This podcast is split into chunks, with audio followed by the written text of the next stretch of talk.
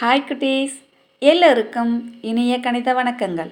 கற்றலை மேம்படுத்த சாரல் கல்வியுடன் இணைந்திடுவோம். கற்றலை இனிமையாக்குவோம். கணித களஞ்சியம் மூலம் உங்களை சந்திப்பதில் பெருமகிழ்ச்சி அடைபவர் உங்கள் மாலா டீச்சர். குட்டீஸ் இன்னைக்கு கணித களஞ்சியத்தில் முக்கோணத்தின் வகைகளை பொறுத்து நடுக்கோட்டு மையம் செங்கோட்டு மையம் சுற்றுவட்ட மையம் உள்வட்ட மையம் ஆகியவற்றின் அமைவிடங்கள். எங்கே அமையுது அப்படிங்கிறது எளிமையாக நினைவில் வைத்துக்கொள்ள டிப்ஸ் ஓகேவா போலாமா? ரைட் ரெடியா குட்டீஸ்? அனைத்து வகை முக்கோணங்களுக்கும் நடுக்கோட்டு மையமும் உள்வட்ட மையமும் உள் பகுதியிலேயே அமையும்.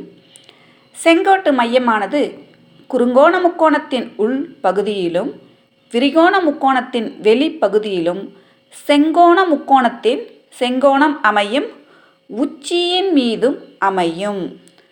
சுற்றுவட்ட மையமானது குறுங்கோண முக்கோணத்தின் உள் பகுதியிலும் விரிகோண முக்கோணத்தின் வெளிப்பகுதியிலும் செங்கோண முக்கோணத்தின் கர்ணத்தின் மீதும் அமையும்.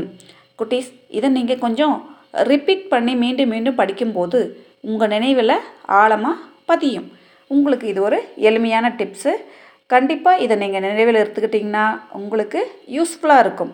நாளை மீண்டும் வேறு ஒரு தகவலுடன் உங்களை சந்திப்பதிலிருந்து விடைபெறுவது உங்கள் மாலா டீச்சர். ஓகே பாய் குட்டீஸ்.